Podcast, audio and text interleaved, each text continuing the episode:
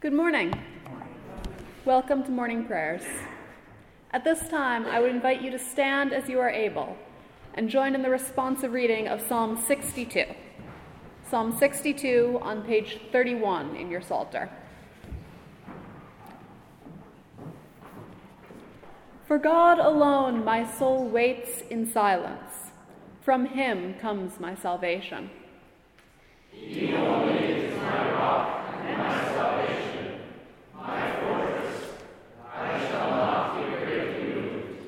For God alone my soul waits in silence, for my hope is from him. He only is my rock and my salvation, my fortress, I shall not be shaken. On God rests my deliverance and my honor, my mighty rock, my refuge is God. Trust in him at all times, O people. Pour out your heart before him. God is a refuge for us. Men of low estate are but a breath. Men of high estate are a delusion. In the balances they go up. They are together lighter than a breath. Put no confidence in extortion. Set no impulse on robbery. If riches increase, set not your heart on. Once God has spoken, twice have I heard this that power belongs to God.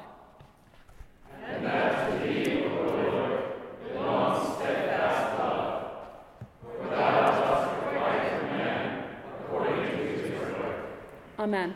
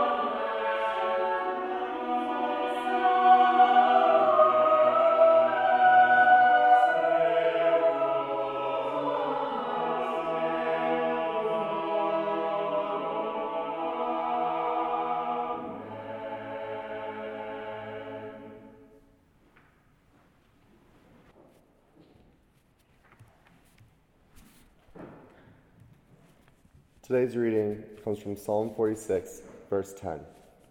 He says, Be still and know that I am God. I will be exalted among the nations, I will be exalted in the earth. I remember one of the earlier posts in the Harvard 2018 Facebook group, back when students actually used it for a conversation forum, that prompted us to play the two truths and a lie game. For those who are not familiar, this involves each person saying two statements that are true and one that is false, while everyone else has to try to guess which is which. The challenge I have always found with this game is coming up with facts that are both interesting enough and absurd enough to sound like lies. The best I could come up with at that point was that in high school, I once had three cars over a span of just six months. I was successful at throwing off my then future classmates as very few thought this was actually realistic. And in revealing the answers, I began to tell the stories of the car accidents that totaled my first two cars. I usually did this in a pretty lighthearted way, and these conversations often just ended with people joking that they never wanted to get in a car with me. In joking around these stories, however, I've been ignoring the profoundly dark times surrounding my first car wreck, and I wanted to share a bit more honestly about that. I was driving home from my brother's apartment less than two weeks after I brought my red Firebird. The roads were a little wet, and I knew my tires were due for replacement. Because of that, I was quite careful driving on the winding on ramp to the highway. But I realized just as I was going to merge with the traffic that I was driving far too slow to join the other cars racing by. Having the engine of a sports car and the brain of a 16 year old boy, I absolutely floored it to speed up quickly. I lost control and honestly don't even remember the next few seconds. But I ended up flying across three lanes of traffic and hitting the wall separating the two sides of the interstate with the passenger side of my car. After a few minutes of sitting in my car facing the wrong way, a group of police stopped traffic and helped me move off to the side of the road. At that point, I was not too rattled, but then I started watching cars pass me at speeds upwards of 70 miles an hour and I began to replay the wreck in my head over and over again, but with one key difference, and a very possible one, wherein one of those cars hit me. It was at that point that I realized that leaving my brother's apartment just a few seconds earlier or later could quite literally have been the difference between life and death. For the next few moment, months, all I could think about was the fragility of life. With the thought that any moment could be my last always lingering in my mind, I constantly worried about what that last conversation would be with my parents, a friend, or any other loved ones, and if I was truly doing everything I could to lead my best life. But it was because of that persistent anxiety that I was always absent and doing nothing rather than actually trying to better the lives of those around me. And worrying about how to best live my life, I was not at all actually living life. The verse I share today is precisely how I got through what was probably the darkest times of my adolescence. I finally learned what it truly meant to be still, or as some other versions say, to cease striving. This is probably the most unnatural verse to read from the perspective of a Harvard student. We got to this place by striving for success.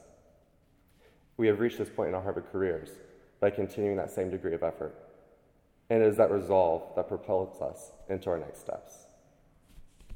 To think about a verse that tells us to be still or to cease striving becomes incredibly confusing to a mindset that is focused on solving every possible problem that may come our way and being in control of every situation that we are in.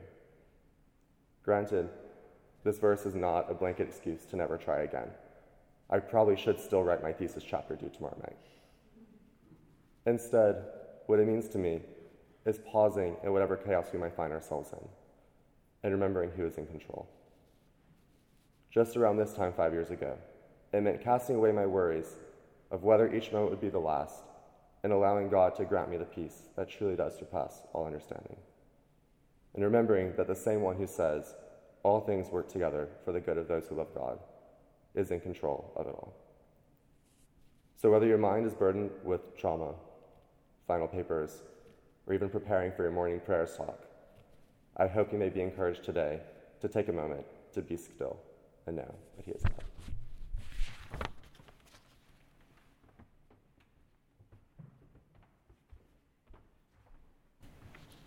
Please join me in the Lord's Prayer. Our Father, who art in heaven, hallowed be thy name. Thy kingdom come, thy will be done, on earth as it is in heaven.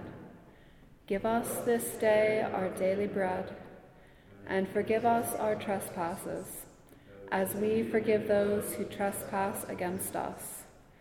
And lead us not into temptation but deliver us from evil. For thine is the kingdom, and the power, and the glory, forever and ever. Amen. At this time, I would invite you to stand as you are able and join in singing For the Beauty of the Earth, number four in your hymnal, number four.